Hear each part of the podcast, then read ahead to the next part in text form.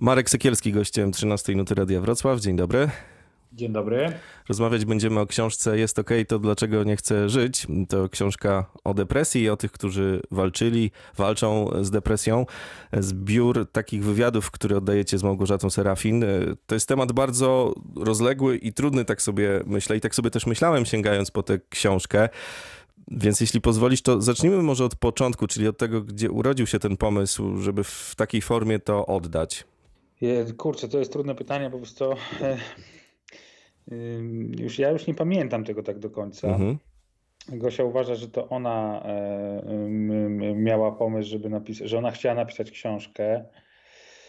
Znaczy mi się wydaje tak, że to, że to było tak, że ja jej powiedziałem, żeby ona napisała książkę o depresji, e, bo ja już miałem to doświadczenie z tą moją książką pierwszą o nałogach, którą napisałem już nagrywając jakiś czas tą serię o nałogach i widziałem, widziałem że ona się do, spotkała się z dobrym odbiorem czytelników. Mm, I powiedziałem, żeby zrobiła może coś takiego, bo ten jej program e, Farbowanie Życia, który nagrywamy u siebie na kanale swoim YouTube'owym o depresji, on jest też bardzo potrzebny i też dużo takich informacji zwrotnych płynie od słuchaczek, od widzów i tak dalej. Z tym, że ona trochę miała problem, żeby się na to odważyć i powiedziała, żebyśmy zrobili to razem żebyśmy razem napisali tą książkę. Ja z kolei miałem problem na początku taki, bo nie, nie za bardzo jakby rozumiałem o co chodzi z depresją i ja tak mam, że ja bardzo tak stronię od rzeczy, na których się nie znam. E, staram się nie wypowiadać na rzeczy, o których się nie znam e, i pomyślałem, że ta depresja w ogóle nie jakby, że ja tego nie czuję, natomiast później zacząłem sobie szukać jakichś takich punktów wspólnych trochę, łączących gdzieś trochę uzależnienie, bo mi tam w kilku moich rozmowach, które przeprowadziłem o nałogach wychodziło trochę, że to jest takie tematy, które się przeplatają i to uzależnienie od alkoholu, od substancji innych i, i depresję i czasem tak naprawdę nie do końca wiadomo, czy wpierw, był, czy wpierw było uzależnienie, czy wpierw była depresja. Gosia też miała takie sytuacje i tak myślałem, żeby wokół tego to zogniskować i wtedy się poczułem w tym pewnie i stwierdziłem, że okej, okay, dobra, to ja w to wchodzę. E, no trochę inaczej to się później potoczyło, ale jak już zaczęliśmy nad tą książką pracować, no to już ja też poczułem trochę, jak to się tak mówi w dziennikarskim żargonie, krew e, i, i wszedłem w to głębiej. No. I zacząłem się doszukiwać już zupełnie innych e, powiązań, też bardzo ciekawych dla mnie. Zastanawiam się, mm, jak wyglądał też ten proces u ciebie wchodzenia w te kolejne rozmowy. Jakie ty e, emocje wtedy przeżywałeś, gdy musiałeś zaczynać cały czas od nowa tę historię trochę rozdrapywać, trochę od ludzi zdobywać? Mm, bo myślę sobie, że to nie jest łatwa sztuka, no i też później niełatwo to z siebie tak trochę zrzucić, to wszystko, co się słyszy. Wiesz co, ja mam większy problem z wchodzeniem w takie tematy to jest dla mnie zawsze y, po prostu y, no, no, mniejszy lub większy stres. Y, pojawiają się jakieś takie napięcia. Ja mam nawet taką ciekawą przypadłość, że u mnie jest taki silny stres przed właśnie konfrontowaniem się z taką rolą dziennikarza w tym kontekście właśnie, że, że wchodzę w jakieś takie trudne tematy, to jest, że mi się pojawia jakieś takie zmęczenie, znużenie, senność, ja dosłownie mogę wstać rano w dniu, kiedy mam na przykład ze trzy nagrania przy, przy, umówione i po wypiciu kawy mogę z powrotem wracać do łóżka, taki się czuję już, jeszcze się nic nie stało, a ja już się czuję zmęczony, nie? Mhm. Ja bardziej tutaj odczuwałem taki problem, bo to jest zawsze jest niewiadoma, czy, czy, czy się złapie z tą osobą kontakt, czy ta rozmowa się jakoś fajnie potoczy, czy właśnie, czy, czy, czy będziemy, nie wiem, ze sobą otwarci, żeby to nie było jakieś takie na siłę sztuczne. Natomiast y, już z samymi historiami to ja nie mam. Ja się wyuczyłem, wiesz co, przez lata, mm, przez no 10 lat pracowałem w telewizji i 7 lat y, w programie informacyjnym Fakty, gdzie mhm. spotkałem się z, z, w TVN, gdzie spotkałem się z każdym z, z, każdą chyba możliwą tragedią, jaka się może wydarzyć na świecie w ogóle yy, i ją przesłuchałem i się z nią gdzieś tam zapoznałem z bliska. Czasem, znaczy naj, najczęściej w dużo większymi szczegółami niż to, co później yy, telewidzowie widzą w, w, w programie, bo yy, felieton czy tam krótki reportaż newsowy trwa, nie wiem, 3-3,5 minuty, a materiały, które przychodzą, często są w godzinach liczone. Ja często je przysłuchiwałem i, jakby znałem tę historię bardzo głęboko i nauczyłem się po prostu gdzieś, nie wiem, mi się coś takiego wykształciło, że jakby przestałem to, to brać do siebie po prostu. Jakby, no, widziałem, że coś się dzieje, że są rzeczy, które są brutalne, przerabiałem wszystko łącznie z dziećmi, z noworodkami mordowanymi i wrzucanymi, przytrzymywanymi na, na, podwór, na podwórku w beczkach jakoś przestało mi to w ogóle ruszać. No. Nie wiem, czy to mi się empatia wyłączyła, czy po prostu taki mechanizm obronny, żeby no nie brać sobie do, na, do, na głowę tego wszystkiego, bo myślę, że jakbym sobie to brał do, na głowę, to bym sam bym potrzebował pewnie ciężkiej terapii z tego, żeby wyjść. No to, to jest trochę tak jak z terapeutami, którzy mhm. no, gdyby brali wszystkie te historie do siebie i je przeżywali, wychodzili z nimi do domu, wracali, no to pewnie by długo nie byli w stanie popracować w zawodzie. No, no tak, ale oni mają superwizję i tak dalej. Dziennikarze nie mają superwizji, prawda? Muszą sobie jakoś to robić e, po swojemu i tak sobie myślę, nie chcę też e, się wymądrzeć, ale że nawet jeśli wydaje nam się, że coś dobrze oddalamy od siebie, to nasze ciało w jakiś sposób to i tak musi przetrawić. Ja dopuszczam do siebie taką możliwość, że, że, że pewne tam jakieś takie mm, traumatyczne e, sytuacje, historie się gdzieś tam w, w naszym ciele odkładają e, i one mogą wyjść. No ja znam takie przypadki dziennikarzy, którzy e, i nie mam tu na myśli dziennikarzy, którzy dzisiaj na przykład, czy od początku tego konfliktu zbrojnego na Ukrainie relacjonowali i wracają po, po nie wiem, po trzytygodniowym czy miesięcznym wyjeździe i, mhm i są kompletnie rozwaleni, bo znam takie historie i sobie z tym nie radzą, bo, bo, no, bo nagle z, życia, w których po prostu, w którym jest no, intensywność tak wysoka, no, że nie da się tego w żaden sposób od, o, o, mm, odwzorować już będąc na miejscu w Polsce, w spokojnym kraju. E, nie potrafią się odnaleźć, ale znam historię ludzi, którzy by, by stykali się z, z podobnymi sytuacjami, no nie, nie na Ukrainie, ale w innych częściach świata lat temu kilkanaście, kilkadziesiąt i dopiero dzisiaj im wychodzą mm, przy, przy, przy jakiejś pracy nad sobą w gabinetach terapeutycznych syndromy półrazowe, te, te tak PTSD. Te, te, tak. E, więc ja wiem, że coś takiego jest, natomiast no, mi się wydaje, że jednak ja mam tą, wydaje mi się, że jestem bezpieczny o tyle, że ja miałem kontakt z tym przez szybę jednak komputera, no mhm. nie byłem na miejscu w tych miejsc, w tych, w tych, w tych mm, nie widziałem tych obrazów na żywo, no więc to chyba jest jednak różnica, nie? że kiedy się wchodzi w coś tak głęboko i się siedzi w środku, a coś, no byłem trochę takim widzem w kinie, nie? więc to jest trochę inna chyba sytuacja. E, no mam taką nadzieję, szczerze mówiąc, no bo nie chciałbym za parę lat się obudzić z jakimś tam poważnym wstrząsem wewnętrznym takim na, na tym tle. No jeśli chodzi o depresję, to trudno tu powiedzieć, że mm, miałeś z nią do czynienia tylko przez y, szybę w komputerze, bo depresja także spotkała ciebie i opowiadałeś o tym. E, depresja to jest w ogóle temat y, o którym z jednej strony, tak jak mówiłem na początku, się mówi, ale z drugiej strony mam wrażenie, że trochę deprecjonuje się depresję. Tak, y, depresjonuje się depresję. No, problem, w cudzysłowie oczywiście, problem z depresją i z postrzeganiem tej depresji jest taki, no, że to jest bardzo nie, nie taka niemierzalna, y, niewidoczna choroba, bo jeżeli ktoś, y, nie wiem, ma złamaną nogę, no to widać go w gipsie albo w jakimś innym e, e, w jakimś czymś innym, co mu sztywnia e, kości. Natomiast jak, nie wiem, jak się ma cukrzycę, no to ma się wyniki badań, które jasno pokazują, że jest coś nie tak, nowotwory i tak dalej. No są, jest cała masa chorób, które są po prostu jakby do, do zobaczenia też gołym okiem, albo do, przynajmniej do, do zobaczenia ich w wynikach jakichś badań. Natomiast no, depresja jest czymś takim nie do końca mierzalnym w ogóle. E, trochę też być może to wynika z tego, że gdzieś rzeczywiście był taki moment, nie wiem czy cały czas jest, ale był taki moment, że e, chyba niektóre z takie znane osoby zrobiły trochę taką krecią robotę, chyba nieświadomie i, i też miałem czasem takie wrażenie, że następuje jakieś takie przelicytowanie się trochę świata na to, kto ma bardziej depresję i kto mhm. aktualnie ma depresję i można było odnieść. Ja jakby nie oceniam tych, tych indywidualnie tych, tych, tych, tych osób i tych sytuacji, bo nie wiem tak naprawdę co było, natomiast no, czasem w mediach to było przedstawiane w taki sposób, nie do końca mam wrażenie poważny i być może odbiorca, który no nie ma, e, nigdy się z tym nie zetknął u siebie, u kogoś w rodzinie, albo nie ma ochoty, cierpliwości, żeby zgłębić temat i się dowiedzieć, co, co się tak naprawdę tym kryje, no mogą, być osoby, które odbierają to właśnie w taki sposób, że to jest trochę wymówka, y, y, że to jest takie, tak, że, że no to, to tak, że głównie, że jakaś taka wymówka.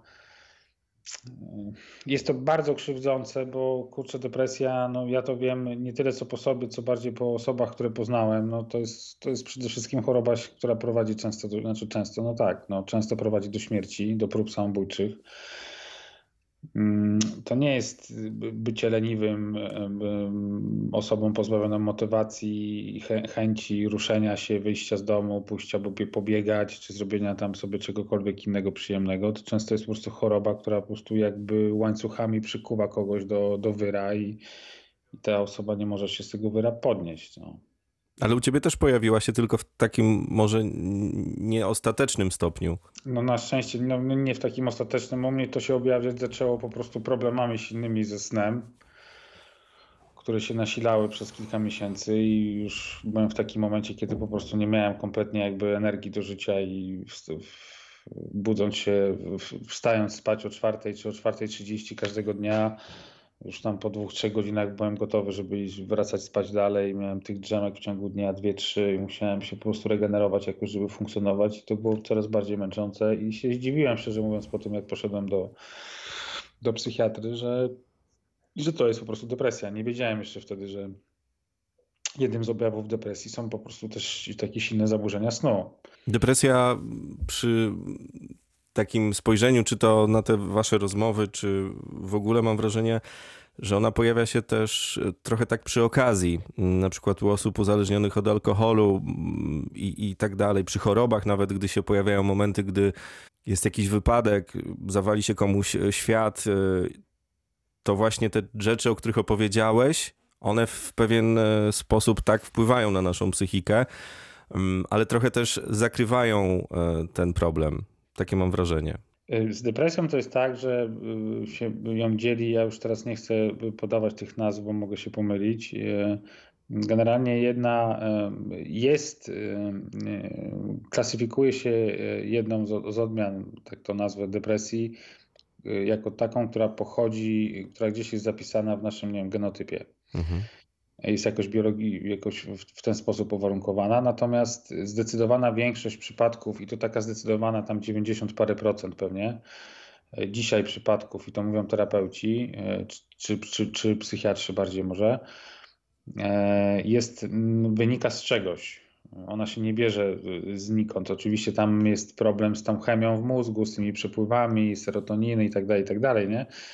Natomiast no, coś to wywołuje, z czegoś to się bierze i najczęściej to są sytuacje, które są po prostu w jakiś sposób nie, nieprzepracowane. To, co nasza książka pokazuje i to, co mi tak naprawdę dało takiego właśnie taką fajne, fajnego kopa i ochotę do tego, żeby nad tą książką pracować, to to jak mi się bardzo szybko po, po chyba dwóch, trzech rozmowach zaczął rysować taki spójny obraz z tym, co ja już czułem, jakby też widziałem trochę z, z tych moich rozmów o uzależnieniach, mianowicie, że no, jednak zdecydowana, zdecydowana większość tych traum, które później nam właśnie kwitną w taki sposób, że się zamieniają w depresję, ale też czasem w inne, w inne zaburzenia, jakieś lękowe, mm, dwubiegunowe, no jest cała masa tych zaburzeń psychicznych. Bierze się z tego naszego najmłodszego okresu, z dzieciństwa, no w związku z czym często naj, najczęściej to się, to, te, te, rzeczy się dzieją w naszym domu rodzinnym i nie mam tutaj, absolutnie nie chcę nic takiego, takiej tezy stawiać, że rodzice są katami dzieci, po prostu w polskich domach przez lata, przez pokolenia odbywały się jakieś tortury na, psychiczne na, na, na dzieciach. Absolutnie nie, natomiast e, no fakty takie są, jakby tego się nie da zaprzeczyć, bo, bo, bo no pewnie 9 na 10 rozmówców, którzy, z którymi my rozmawialiśmy przy tej książce i też z którymi Gosia rozmawia, z którymi ja rozmawiam e, o uzależnieniach, E, no, wynosi te swoje traumy właśnie z dzieciństwa, z domu rodzinnego. Tam się często coś działo albo czegoś się nie działo. Często ci rodzice byli no, przy całej pewnie mm, dobrych chęciach, no, popełniali jakieś błędy. Czasem rzeczywiście te dzieci były po prostu bardzo krzywdzone też. I to się tak, i to się w ten sposób dzieje. To jest tak trochę jak posttraumatic syndrom, który no, kojarzy nam się najbardziej dzisiaj z takim e, z czymś, co przywożą ze sobą żołnierze y, z terenów wojennych, y, wracając z wojen po prostu, bo, bo, bo się konfrontują tam ze światem, którego nigdy na oczy nie widzieli. Jest to najstraszniejsze z, z możliwych w ogóle obrazów tego świata.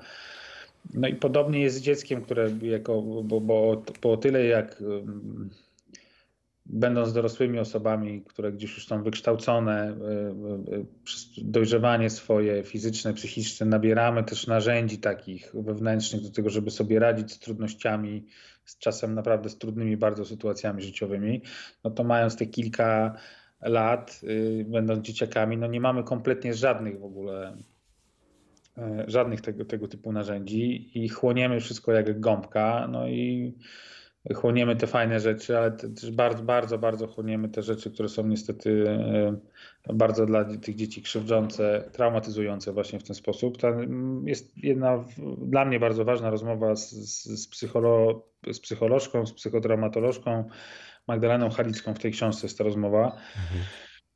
E, ona, Magda Halicka jest, e, pracuje od lat właśnie z nastolatkami, z młodzieżą. E, I ona właśnie o tym opowiada, no, że, że to, co się dzieje z dziećmi w domach, no to to jest często naprawdę to są ogromne dramaty, z których sobie dorośli w ogóle nie zdają sprawy, bo dla nas, dla nas dla w tym świecie dorosłym pewne rzeczy są oczywiste i w ogóle nie są krzywdzące z naszego punktu widzenia, natomiast no, no dziecko ma zupełnie inną wrażliwość, zero tych mechanizmów właśnie obronnych Mm, no i tworzą się tam sytuacje później, które niestety czasem wychodzą właśnie w tego typu sytuacjach, tak jak, jak, jak zaburzenia psychiczne, jak tendencja jakaś do uzależnień, uciekanie w narkotyki, w hazard, w inne też takie behawioralne, e, e, matko jedyna, uzależnienia. A z drugiej strony ta pozytywna część tego wszystkiego, co się dzieje, przynajmniej ta część, którą ja też zauważam wśród swoich znajomych, e, to, że te dzieci, o których opowiadasz, gdy już stają się dorosłe, coraz chętniej tej pomocy szukają. I gdy już ją znajdą, mam na myśli specjalistów, psychoterapeutów, psychiatrów też czasem, no to one często mówią, że to, co się z nimi w tym procesie terapii, czasem bardzo długiej też terapii dzieje, to jest y, moment, w którym oni jakby odnajdują nową drogę, że to jest dla nich jakby wejść w jakieś absolutnie nowe ścieżki swojego życia. I już bez tego patetyzmu po prostu ta praca na tych emocjach, przepracowywanie krok po kroku tych wszystkich traum, ale też otwieranie siebie, na przykład mnie zaskakuje, jak coraz więcej osób potrafi mówić o swoich emocjach, czyli o tym, jak się czuje, co czuje teraz, tu, e, czy mhm. to, to jest niesamowite. I oczywiście, że cały czas tego za mało, bo moglibyśmy porozmawiać o edukacji w szkole, która nie działa tak jak trzeba, o tym, że no, to powinno być jakimś przedmiotem, co najmniej to, o czym teraz mówię i to, o czym rozmawiamy też, a wy piszecie w książce mm, i przedstawiacie to za pomocą swoich e, rozmówców, ale jednak coś się dzieje i to jest, to jest fajne, że się dzieje.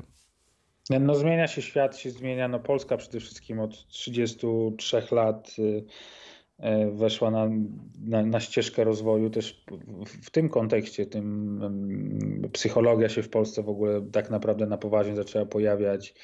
E, dzisiejsi rodzice e, no mają, jeżeli tylko chcą, mają sporo naprawdę narzędzi, które, które łatwo można sięgnąć po to, żeby się nauczyć przynajmniej czego nie robić, na przykład jakich błędów nie popełniać, E, co fajnie działa, co, co fajnie po, pomaga się rozwijać dziecku, co go blokuje, co go może właśnie straumatyzować albo wręcz przeciwnie. I to jest fajne.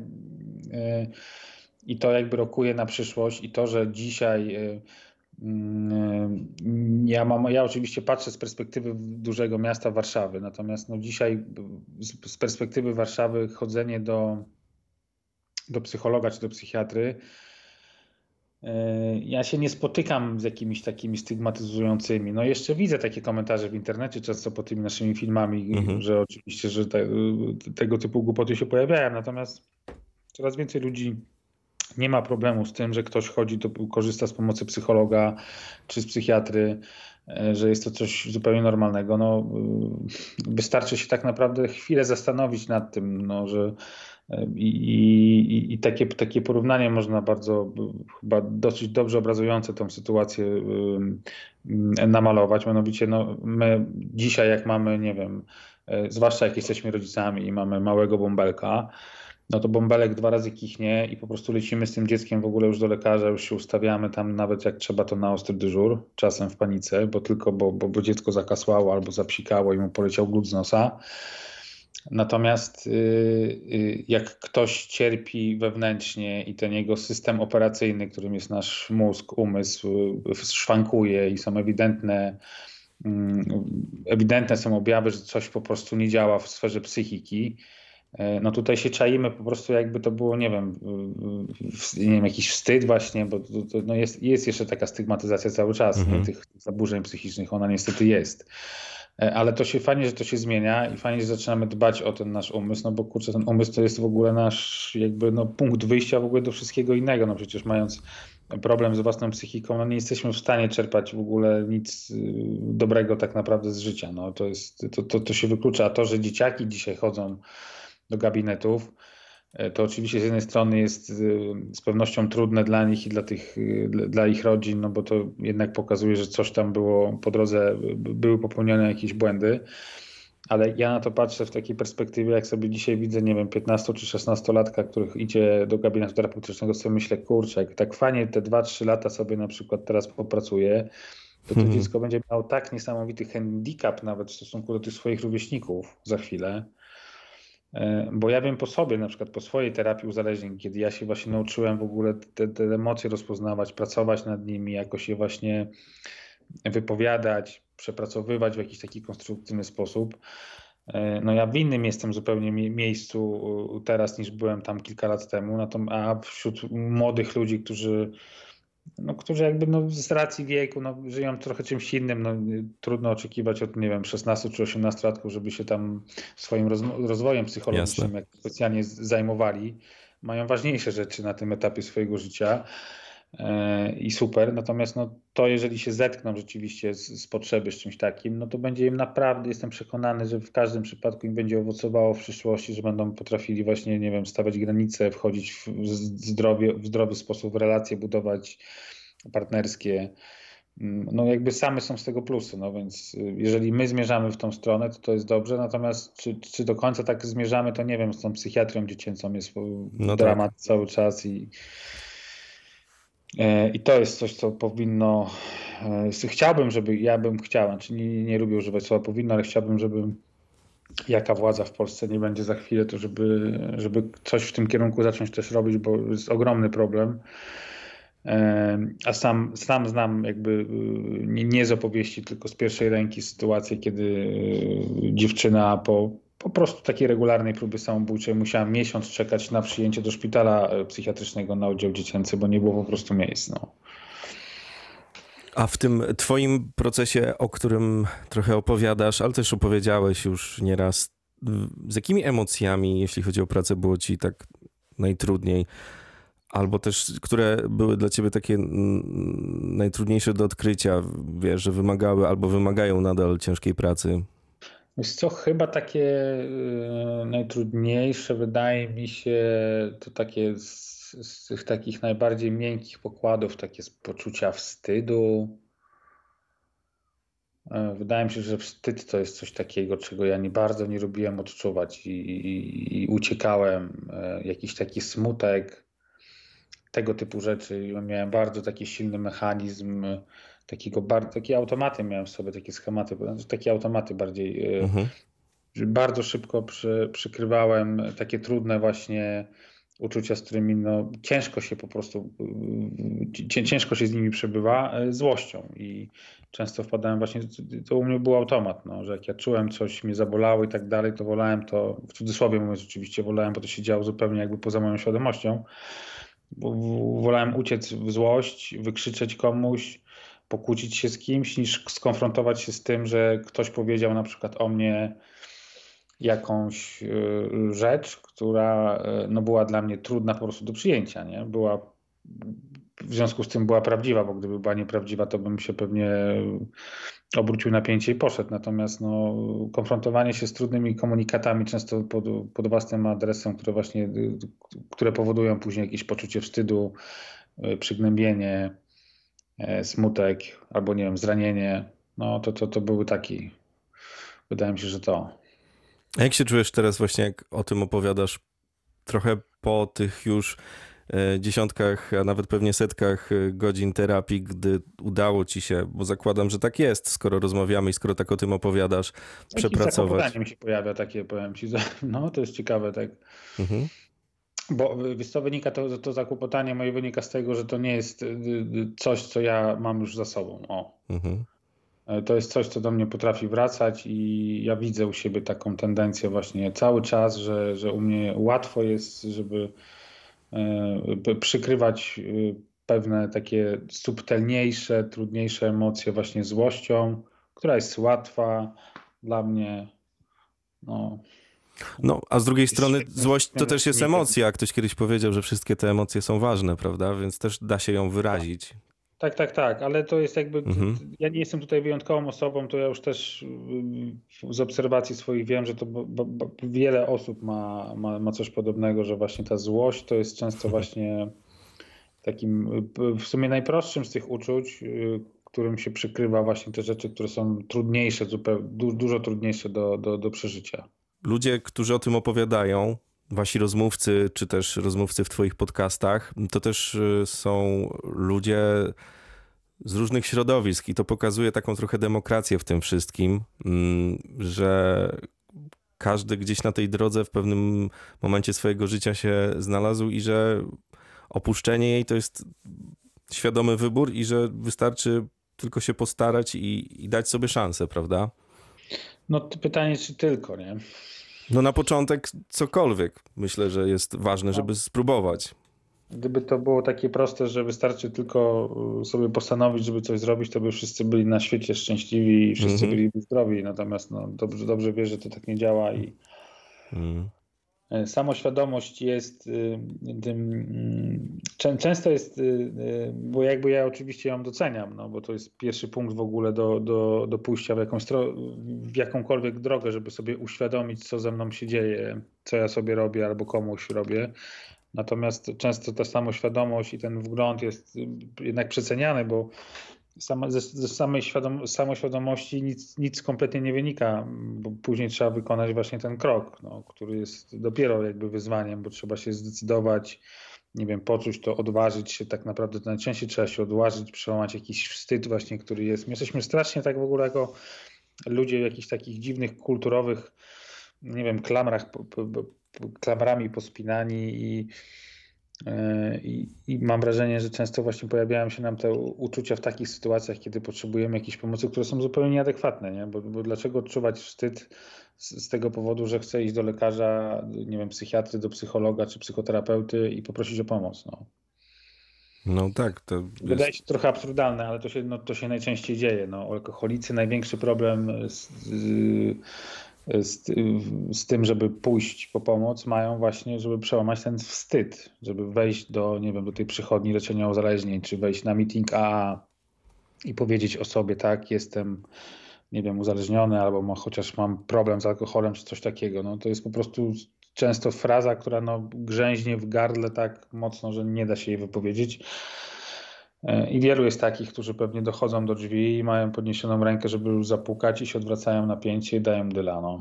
To bardzo ciekawe, co powiedziałeś, bo rzeczywiście jest trochę tak, że jak słuchamy kogoś i czyjś opowieści, to w pierwszej kolejności myślę, że sporo osób ma takie coś, że myśli sobie, kurczę, dam radę, to, to jest coś, to jest demon, z którym sobie sam poradzę mm, i, i próbujemy mm, trochę własnymi siłami, własnymi zasobami sobie z tym dać e, radę.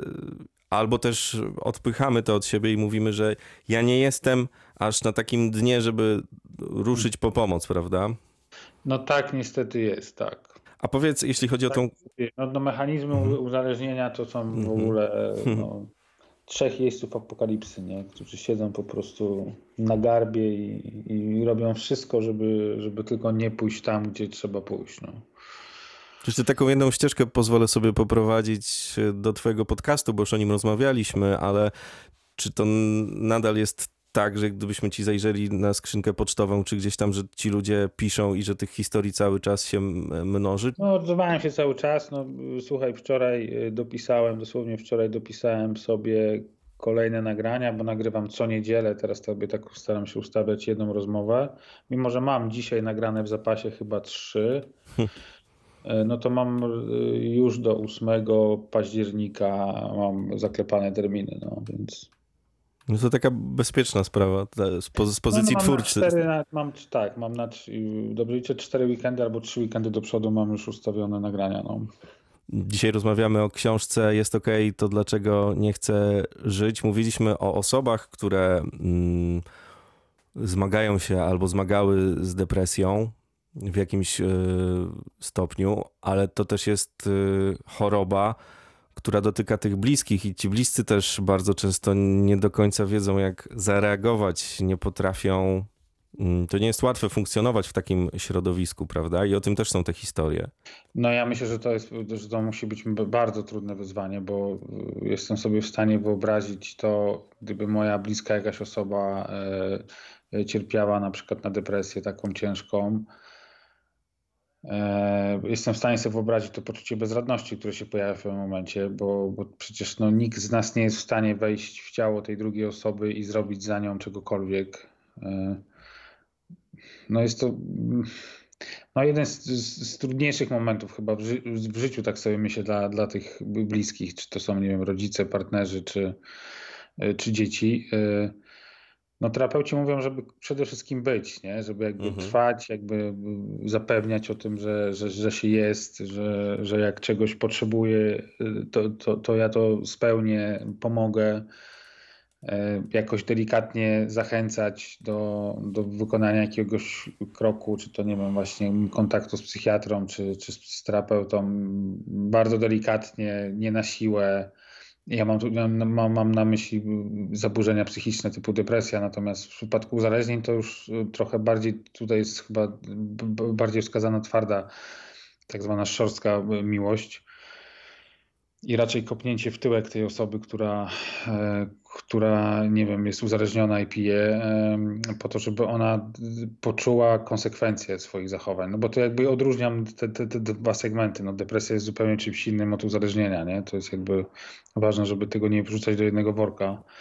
Tutaj myślę, że zachowania takie właściwe i konstruktywne są zupełnie odwrotne wręcz. No ale w przypadku depresji to jest szczególnie trudne, no bo kurczę, jakby widzieć bliską osobę, która cierpi, mhm. E, która tak naprawdę sama nie wie, czego potrzebuje pewnie najczęściej. E, no to poczucie bezradności, które się musi pojawiać w tych sytuacjach jest okropne pewnie i no ja bym nie chciał się nigdy, szczerze mówiąc, z czymś takim e, zmierzyć. A jeśli chodzi o tą pracę, którą ty wykonujesz, to często jeszcze wątpisz, czy to słuszne i tak dalej, bo pamiętam, że mówiłeś o tym w pewnym momencie, że, że tak było u ciebie. No wiesz co, mam czasem takie momenty, że jestem trochę tym zmęczony. E, e, czasem mam wrażenie, że te rozmowy już mi jakoś tak nie wychodzą za dobrze i wtedy się zastanawiam, czy to ma sens, czy może coś, czy, czy może, nie wiem, sobie zrobić jakąś, nawet nie wiem, czy przerwę, czy w ogóle jakoś to przeformatować. Nie mam na to pomysłu zupełnie żadnego, ale wiesz co, jak mi się pojawiają te wątpliwości, to, to, to, to, i tak za chwilę spotykam kogoś, nie wiem, na ulicy w Warszawie albo nie wiem, mhm. na siłowni, ktoś kto podchodzi i mówi, że coś słucha, że dziękuję, albo ktoś mi pisze wiadomość, nie wiem, na Instagramie albo mailem. Łatwo ci przyjmować takie pozytywne komentarze? Pozytywne komentarze bardzo łatwo mi przyjmować, tak. Ja już się nauczyłem przyjmować komplementów. tak, to była sztuka też, ale to, to, to opanowałem dobrze. No, dużo większy problem mam z, z, taką, z takimi sytuacjami, które się też często dzieją, że piszą do mnie osoby, najczęściej to są partnerki albo żony tych, tych, tych facetów, którzy piją i one są zdesperowane, szukają jakiegoś rozwiązania i mhm. piszą i, i chciałyby złotego, złotej rady ode mnie. E, a ja bardzo nie chcę wchodzić w ogóle, w, jakby nie chcę w ogóle sobie brać odpowiedzialności za, za czyjś los i mówić komukolwiek, jak ma żyć i co ma robić, i wszystkich grzecznie odsyłam do specjalistów, którzy mają większe narzędzia i wiedzą lepiej E, co w jakiej sytuacji można zrobić. E, I to mnie obciąża, bo, bo ja czuję taką wtedy presję, że powinienem w sumie coś zrobić, że ode mnie się tego oczekuje, natomiast ja bardzo się przed tym bronię i nie wchodzę w to. No. I, to, i to jest coś, co mnie obciąża. Jakby miłe słowa, z miłymi słowami sobie dobrze radzę. E, uśmiecham się, nie wstydzę się tego już. Kiedyś się wstydziłem, teraz to biorę z godnością, mam wrażenie. Jest ok, to dlaczego nie chcę żyć? To jest twoja, wasza kolejna książka. A czy już w szufladzie masz jakieś projekty? Czy w ogóle wyprzedzasz ten czas i myślisz tak zadaniowo, czy raczej to są tak jak z tymi podcastami, plany na kilka tygodni i rozwijasz się, wiesz, tak z dnia na dzień? Wiesz co, ja bym jeszcze, jeszcze jest coś, jest przyjemne, nie ukrywam, że jest przyjemne móc napisać i wydać książkę, zwłaszcza kiedy ona się e, dobrze rozchodzi i zbiera dobre recenzje a obie te książki, których jestem współautorem e, i się dobrze rozchodzi, rozchodzą i, i mają dobre opinie. E, pomysłu nie mam, natomiast gdzieś mam w głowie taki koncept, że fajnie byłoby jeszcze mm, przynajmniej e, raz napisać coś zupełnie samemu, żeby też się zmierzyć z tymi swoimi takimi demonami bo dla mnie pisanie książki z kimś zawsze jest takim trochę, e, jakby ja czuję wtedy, że mam alibi, nie? bo jest to mhm. druga osoba, która bierze na, na, na, siebie też tą odpowiedzialność i wtedy to wszystko nie leży na mnie. E, I mi jest wtedy łatwiej e, sobie z tym radzić. I chciałbym się po prostu skonfrontować tak do końca sam ze sobą, czy jestem w stanie od A do Z coś takiego samemu stworzyć. Ale nie mam pomysłu na razie. To jest takie fantazja na razie, bardziej fantazja niż marzenie. Na szczęście jest całkiem niezły zasób tego, co już powstało i między innymi książka jest ok, to dlaczego nie chcę żyć. Jest dziełem moim zdaniem wartym uwagi. To książka, którą napisaliście razem z Małgorzatą Serafin, a gościem 13 nuty był Marek Sekielski. Bardzo Ci dziękuję. Dziękuję.